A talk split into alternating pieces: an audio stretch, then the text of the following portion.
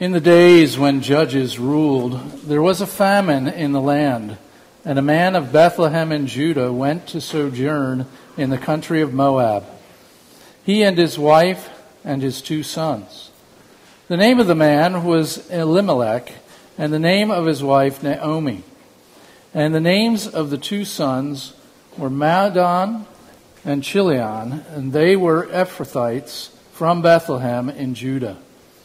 They went into the country of Moab and remained there, but Elimelech, the husband of Naomi, died, and she was left with her two sons.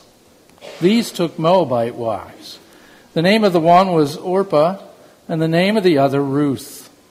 They lived there about ten years, and both Mahlon and Chilion died, so that the woman who was left without her husband, with her two sons and her husband, then she arose with her daughters in law to return from the country of Moab. For she had heard in the fields of Moab that the Lord had visited his people and given them food. So she set out from the place where she was with her two daughters in law, and they went on the way to return to the land of Judah. But Naomi said to her two daughters in law, Go, return each of you to her mother's house. May the Lord deal kindly with you as you have dealt with the dead, and with me. The Lord grant that you may find rest, each of you, in the house of her husband. Then she kissed them, and they lifted up their voices and wept. And they said to her, No, we will return with you to your people. But Naomi said, Turn back, my daughters. Why will you go with me? Have I yet sons in my womb that they may become your husbands? Turn back, my daughters. Go your way, for I am too old to have a husband. If I should say, I have hope, even if I should have a husband this night and should bear sons, would you therefore wait till they were grown? Would you therefore refrain from marrying? No, my daughters, for it is exceedingly bitter to me for your sake that the land of the Lord has gone out against me.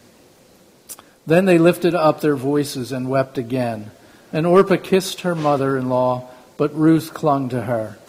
And she said, See, your sister in law has gone back to her people and to her gods. Return after your sister in law. But Ruth said, Do not urge me to leave you or to return from following you. For where you go, I will go, and where you lodge, I will lodge. Your people shall be my people, and your God my God. Where you die, I will die, and there I will be buried. May the Lord do so to me and more also, if anything but death parts me from you. And when Naomi saw that she was determined to go with her, she said no more. So the two of them went on until they came to Bethlehem. And when they had come to Bethlehem, the whole town was stirred because of them. And the women said, Is this Naomi? She said to them, Do not call me Naomi, call me Mara for the Almighty has dealt very bitterly with me.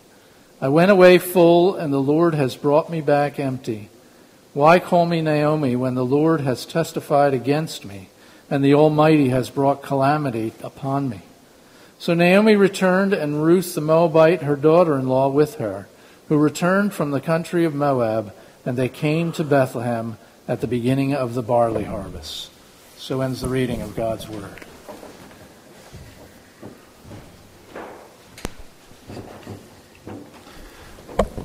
Let us pray. Father God, illuminate your word for us this morning so that we might see more of your remarkable quality. That you are a God of redemption, a God who sows in season and out of season in order to grow a great harvest for the life, everlasting life with Jesus to come. Amen. It's a time of social and religious chaos, of potential violent invasions, of uh, pestilence, of wars and rumors of wars. It's a time of apostate religion, of lawlessness in the streets, a nation on the brink of civil war, of scarcity and supply line shortfalls upon the nation. Oh, wait, maybe I should clarify. Speaking about the time period of the book of Ruth. Hopefully, nobody was fooled into thinking I was speaking of a different time. This was a book that was written in a time of social and religious chaos, of potential violent invasions, of wars and rumors of wars, a pestilence of time, a time of apostate religion, of lawlessness, of a nation on the brink of the civil war, and they will have a civil war at the end of the book of Judges, of scarcity and supply line shortfalls.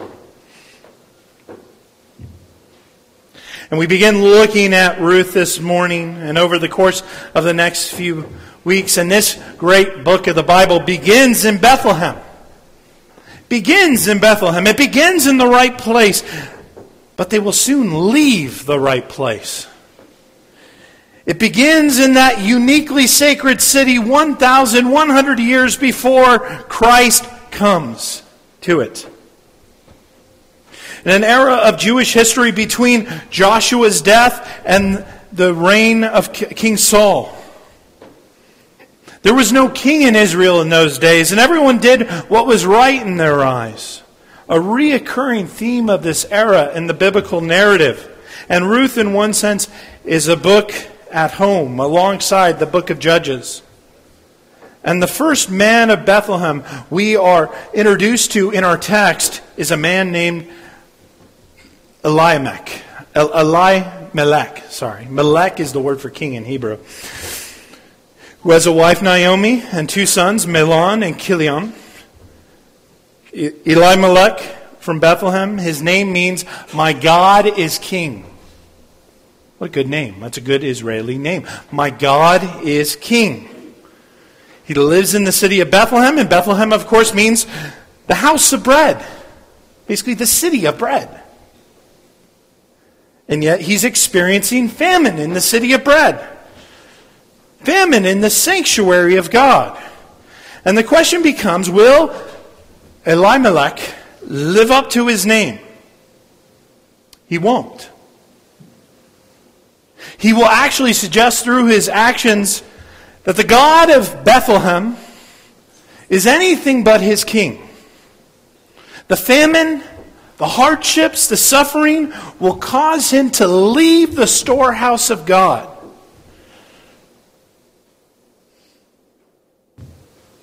He will leave the presence of God. He will refuse to suffer and struggle in the presence of God. Let's get into this idea of famine. Now, for the average American, we like casually say, "I'm starving." You know, uh, on Friday, I went to Costco and I picked up a few random things and I come back and my wife already knows by the way if she's married to me that means she's subject to illustrations and being used in illustrations. And so Saturday morning comes along and she goes, "Well, did you get eggs at Costco?" No, I, I didn't get eggs at Costco.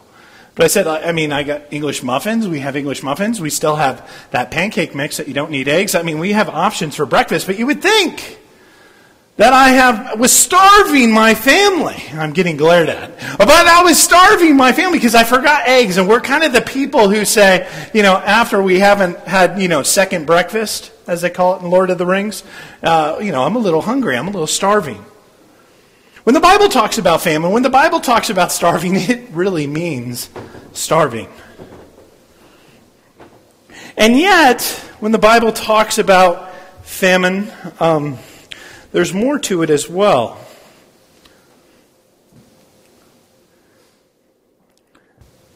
Let me see here. Uh, there's something that should be thought about. Actually, Moses, in both the book of Leviticus towards the end in chapter 26 and Deuteronomy chapter 28 says that God will use famine at times in order to call people basically to repent in the land.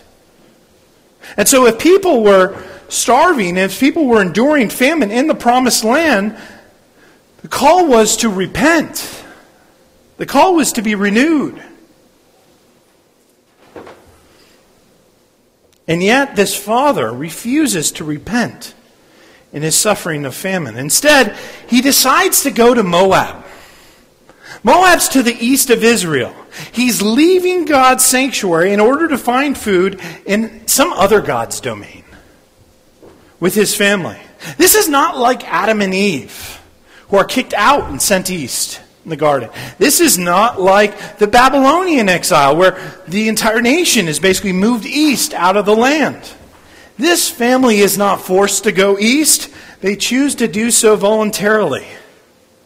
This family left God's house of bread in Bethlehem, leaving the familiar for the unfamiliar, leaving the known for the unknown, leaving the God of Israel for the pagan gods of the surrounding region. Chemosh was the pagan god of, of Moab. And they went to the just about the most shameful place they could go. In modern terms, the idea that we should get here is a little bit like this. If I came up here and announced, you know, it's been crazy in America, it's been a nice run here. The last two years have really gotten to us, though, and we're deciding to move to North Korea. You know, in North Korea, we feel like we have a better shot at making a way of life. What would you all say? Well, have you hit your head? Did you fall this morning? Why would you go to North Korea? You don't go to North Korea for a better life. You don't leave there, and yet that's what's happening here. You see, Moab, we actually know of its origins. Its origins are from this ugly, incestuous relationship between a drunken Lot and his daughters. You don't go to Moab in order to find peace. You don't go to Moab in order to find bread. You don't go to Moab in your suffering. For instance, it's not the idea of even leaving the land as poor. I mean, Abraham, Isaac, and Jacob, they all left the promised land for a period of time in order to be, and they were called to in order to endure famine. But this family was not asked to go to Moab. They were not asked to go to North Korea. And so the man named My God is King, when things got, got hard, he fled God during the struggle of life. He settles in Moab with his family and remains comfortable in Moab. He likes it. He's comfortable in his decision. And quite some time has passed, and the author makes clear that enough time has passed that eventually, as he dies, that his family by this point still feels comfortable in Moab rather than returning to Israel. They're comfortable in the sins of their father. We see in verse 4 the two sons of Elimelech decide, uh, they decide not only to remain in Moab, but to actually marry a Moabite. Something that the, the spirit of the Mosaic law in Deuteronomy chapter 7, verse 3 and 4 would have forbidden and, and said such a marriage would be unwise.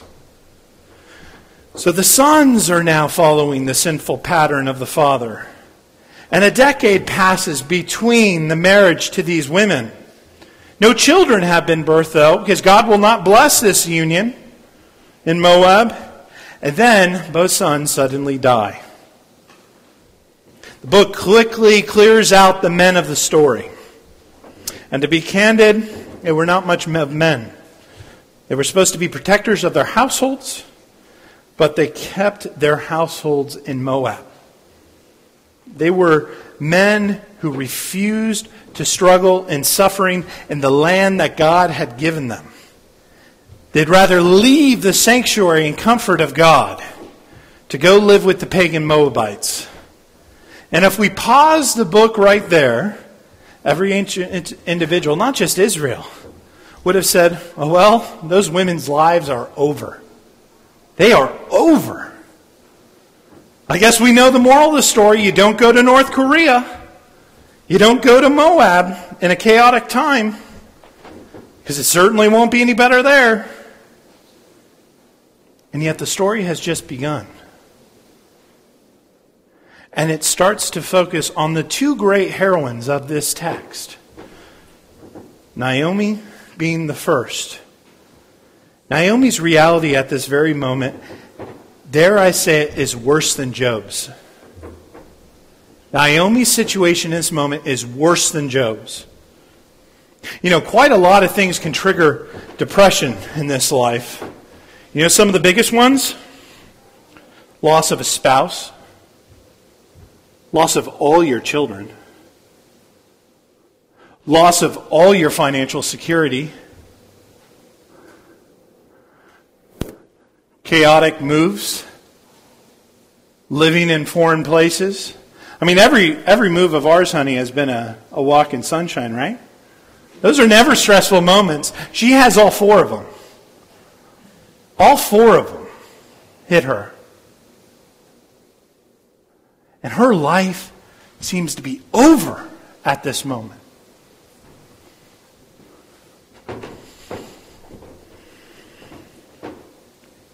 And maybe here's where I tell you what Naomi's name means it means pleasant. Her name means pleasant. And yet, everything about her once pleasant life is now gone. It's utterly gone. It's utterly barren now. She's a widow. She's childless. She's grandchildless. All that she has left are her two pagan daughter in laws in a foreign land with no financial future. And by the end of verse 5, the, the book seems to be a cautionary tale about the foolishness of leaving God while suffering. And yet, little do we know, actually, the fate of humanity rests on God uniquely using these two women, two of the three remaining women, in order to write more lines in his grand story of redemption for the entire earth. And so, did Naomi have reason to be depressed? Of course, she had reason to be depressed. Yet, just because Naomi had left the land that God had given to her forefathers did not mean that God had forgotten about Naomi and has left her. It's the beauty, one of the beauties of the Christian message, isn't it? In this life, it's never too late.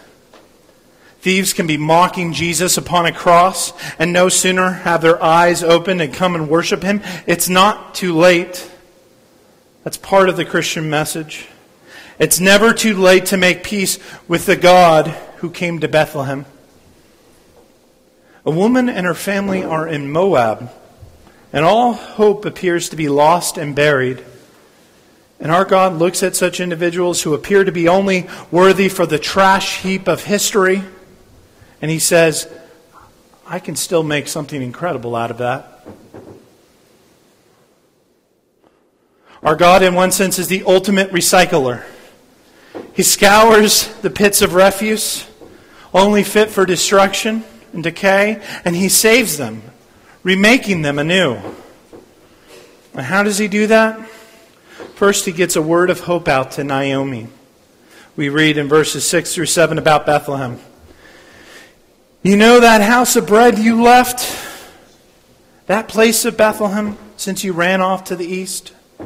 I've restocked it once more. The pantry is full.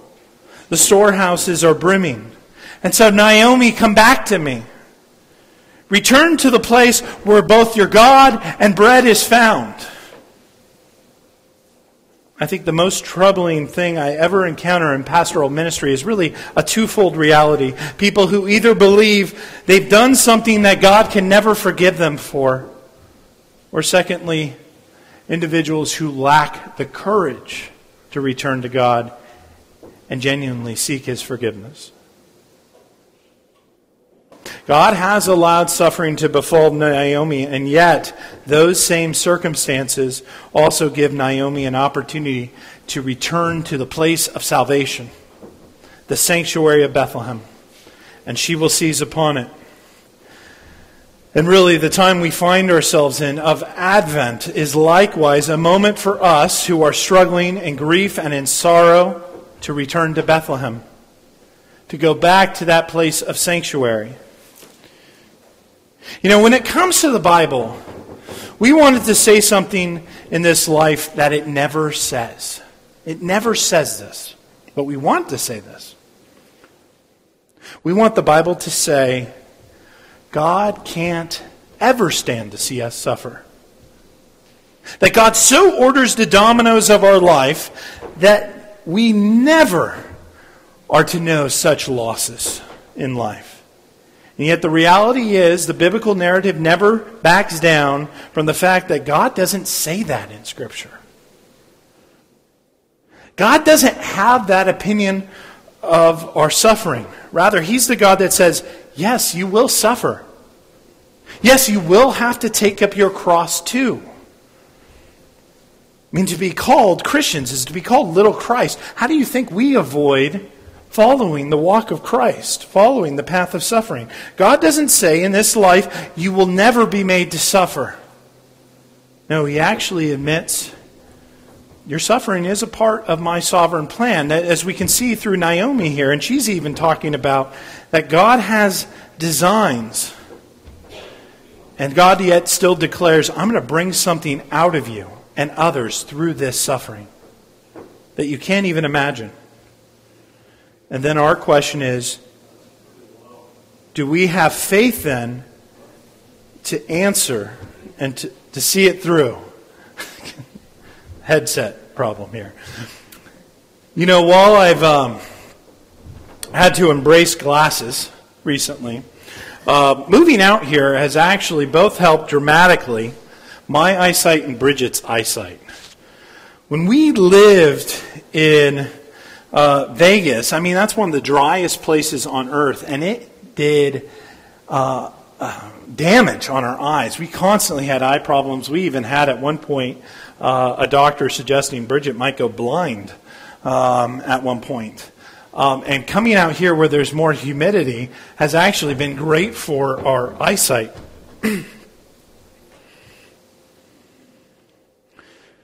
Why do I bring this up? We want to live the Christian life always with dry eyes.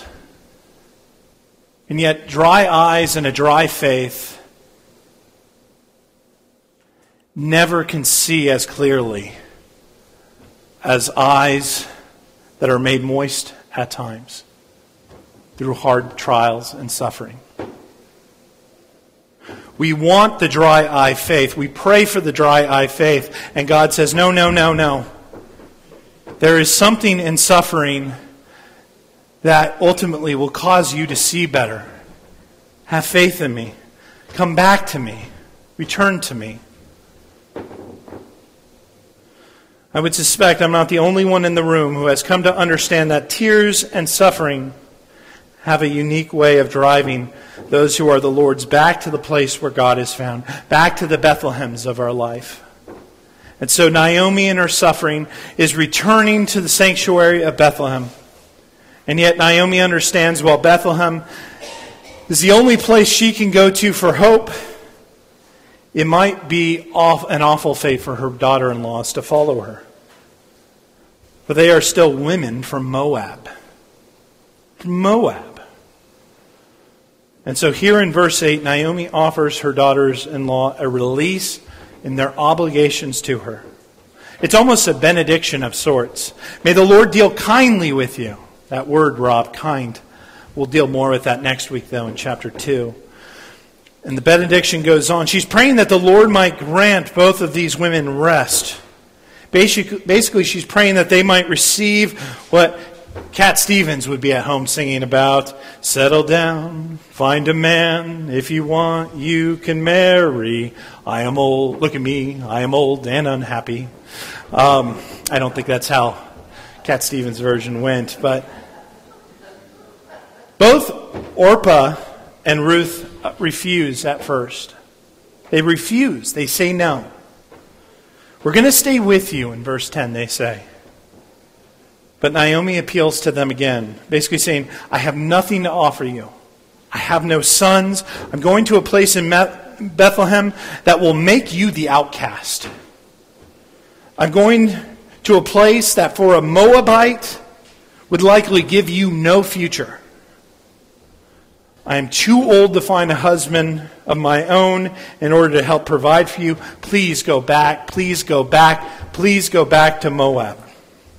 And then Naomi adds that basically she believes herself to be cursed like Job in this moment, and she loves these two daughters so much that she doesn't want them to be caught up in the crosshairs. That she doesn't want them to get hit in the crossfire, in one sense. I actually have a high respect for Naomi in this moment. Often, sometimes people will depict her as a complainer. I don't think she's complaining here. I think this is actually a depiction of sacrificial love for her daughters in law. They're, they are from Moab. How can pagans from Moab have a future in this world? By going to Bethlehem. That seems absolutely impossible and utterly improbable. What can Bethlehem offer to the godless? The God of Naomi. This God has already made clear, and Naomi's already told even her daughters in law, he's allowed a series of events to unfold that are utterly awful. Chemosh from Moab must have seemed like a much better God to them. And it's now we find the greatest tragedy of this passage. That's why I called the sermon the tragedy of Orpah. Orpah counts the cost. She sees the likely potential for suffering and sacrifice that going on to Bethlehem might cause her and require from her, and she flinches. And she changes direction. As all three women are weeping together, as verse 14 tells us, Orpah betrays walking toward the God of Bethlehem. and She betrays the God of Bethlehem with a kiss. With a kiss. Kissing her mother in law and turning back to Moab. Can I startle you for a moment? By using a biblical word that we often hate to hear. Know, as I sat on this verse this week and just thought on it, thought about how many people will find themselves in hell on that great day of judgment that is to come because they refused to suffer and struggle in order to find security in the God of Bethlehem, preferring rather to return to their own personal Moabs. How many throughout the world will come out, for instance, just to the Christmas Eve service throughout the globe? And yet, their individual priorities for the remainder of the year will make clear they worship the gods of this world rather than suffer to endure the race that the God of Bethlehem has called us to run. They'll return to Moab shortly after. They're reminded that there is a better God in Bethlehem who came to Bethlehem. Again, we want a Bible that says God can't stand us ever to suffer, and that's not what this book of Scripture is saying. This book of Scripture is saying, press on to the God of Bethlehem in the midst of suffering, invest more richly in Him. This thought is really the principle of the Apostle Paul's later writings in the New Testament in Romans chapter 5, verse 1 through 5, where he states, Therefore, since we have been justified by faith, we have peace. Peace with God through our Lord Jesus Christ. Through Him, we have also obtained access by faith into this grace in which we stand. And we rejoice in hope of the glory of God. Not only that, but we rejoice in our sufferings. We rejoice in our sufferings knowing that suffering produces endurance, and endurance produces character, and character produces hope, and hope does not put us to shame. Because God's love has been poured into our hearts through His Holy Spirit, who has been given to us.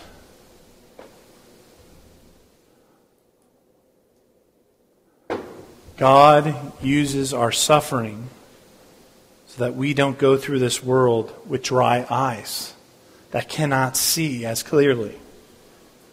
The book at the onset is telling us suffer wisely.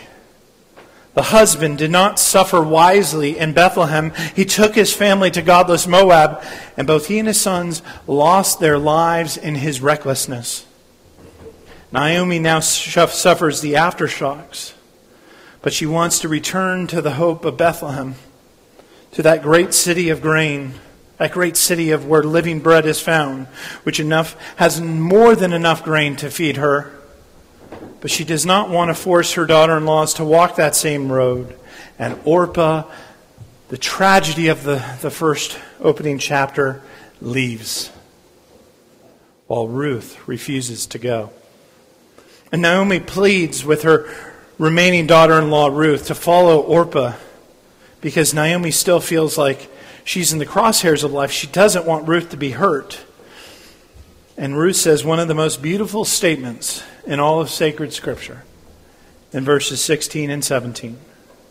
She clings to her mother in law for dear life, and Ruth says, Do not urge me to leave you or to return from following you. For where you go, I will go. And where you lodge, I will lodge. Your people shall be my people, and your God my God. Where you die, I will die. And there will I be buried. May the Lord do so to me, and more also, if anything, but death parts me from you. What a beautiful vow that is. God is giving us a glimpse, a little bit of the tragedy of what Orpah has lost and Ruth has seen in staying. And it's now a good time to share the meaning of Ruth's name. Ruth's name is connected to the idea of refreshment or being a good friend. Ruth, a Moabite outsider, has just pledged fidelity to a God whom would have appeared on the outside to not be all that impressive. I mean, look what she did to the family she married in. He did to the family she married into, and yet it matter, matters not for Ruth. Ruth's, Ruth's depression evaporates by looking outward and mobilizing herself to help others, namely Naomi. We don't often think of solving depression in such ways by looking outward and serving others. Ruth's, re, Ruth's response is, to Naomi is counterintuitive to what we normally want to do when depressed. We want to shut ourselves in. We want to close up shop. We want to go back to the things we enjoy in Moab. But Ruth finds a different path. We often want God to cure difficult things, to heal us in ways that makes our life easier, and yet sometimes the faith God wants to grow within us and mature in us best sprouts in the reality of not being healed in the manure of our own personal unanswered prayers, God actually lets something new grow that would have never existed without His allowing certain things to decay before our eyes. What needed to happen to bring Naomi back to the God of Bethlehem also needed to happen to bring Ruth into God's glorious story of redemption. And what it was was suffering. And God will graciously use their suffering in order that these two women become a part of nothing less than changing the very course of history. And so, in the final few verses of chapter 1, Naomi sees the determination and covenant commitment of Ruth, and Naomi will resist Ruth no more. And soon after, they find themselves staggering into town, staggering into Bethlehem, almost certainly exhausted from a long journey. Naomi's been gone for more than 10 years. I mean, think, they would have been out in the wilderness. And, it, and the text has hints of this. The local gossip group, you know, Psst, can you, can you believe how much she's aged? Oh, she brought a Moabite with her. What's wrong with her? Serves her right. That's what happens when you go to North Korea. I mean, Moab. I, I don't even know if that's Naomi. You think that's Naomi? And even in the passage, somebody goes up and says, Are you Naomi? They would have both looked like they're starving on the brink of death. Is that really you, Naomi? To which Naomi states in verse 20, Don't call me Naomi anymore. Remember, her name means pleasant, basically stating, Nothing pleasant is in my life anymore. Naomi states, instead, call me Mara, which means bitter. I have left here a pleasant young woman, and now I've come back more than a decade later. I'm a battle beaten widow of a woman with no future. And then she states for good measure, The Lord has brought me back empty. The Lord has brought calamity upon me. And I could just imagine the gossips muttering just out of earshot. We told them so. We told them. Going to Moab was an awful idea. They deserved it. Serves them right. But that's not the end of the story. That's not even the end of the chapter. Chapter actually ends with a ray of hope. Because the God of Bethlehem is a God of hope. Well, the outcasts have now arrived in the city of Bethlehem. A young Moabite girl and an embittered woman. They made it to Bethlehem. They have arrived just as the first harvest was being collected. And so while these two widows descending upon Bethlehem would have seemed utterly worthless, arriving to a greeting ripe with mockery and little grace, these women of Bethlehem, walking a road of suffering, little do they know, were only mirroring the Savior's steps who would be born there 1,100 years later and in part, he would come about to being because of their being there in that little town of Bethlehem. He too would find himself arriving in Bethlehem 1,100 years later with little fanfare, with rumors and gossip. She, she's not even married yet. She's pregnant. And the Savior would be born in a place only fit for animals a fitting start for his life, seeing the end of it would have him becoming for us the innocent lamb who was slaughtered upon a cross for our sins and for our salvation. While going to the God of Bethlehem does not mean we will never be made to suffer, it does mean, if the Holy Spirit has given us hearts that can hear, that in that place of Bethlehem, we can hear a Savior who cries out to us I will never leave or forsake you. I will never stop following you. Where you go, I will go. Where you lodge, I will lodge. When you suffer, remember, I have suffered for you. Your people shall be my people because I am your God. And as your God, I absolutely love you. When I died, on Calvary and sacrificial love for you, so did your sins. They are now gone and buried, and now not even death can part us. This is the good news of our God who was once found in Bethlehem. When we return to him from those moments where we have ventured into the Moabs of our own life, he welcomes us with a love that not even death can separate us from. Amen. Amen. Let us pray.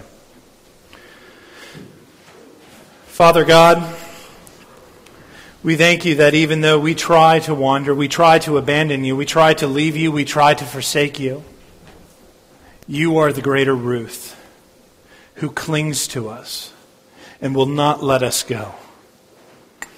We thank you for that perfect love. We thank you for the gift of the God of Bethlehem who came for us in order to be the fullness of our salvation. Amen.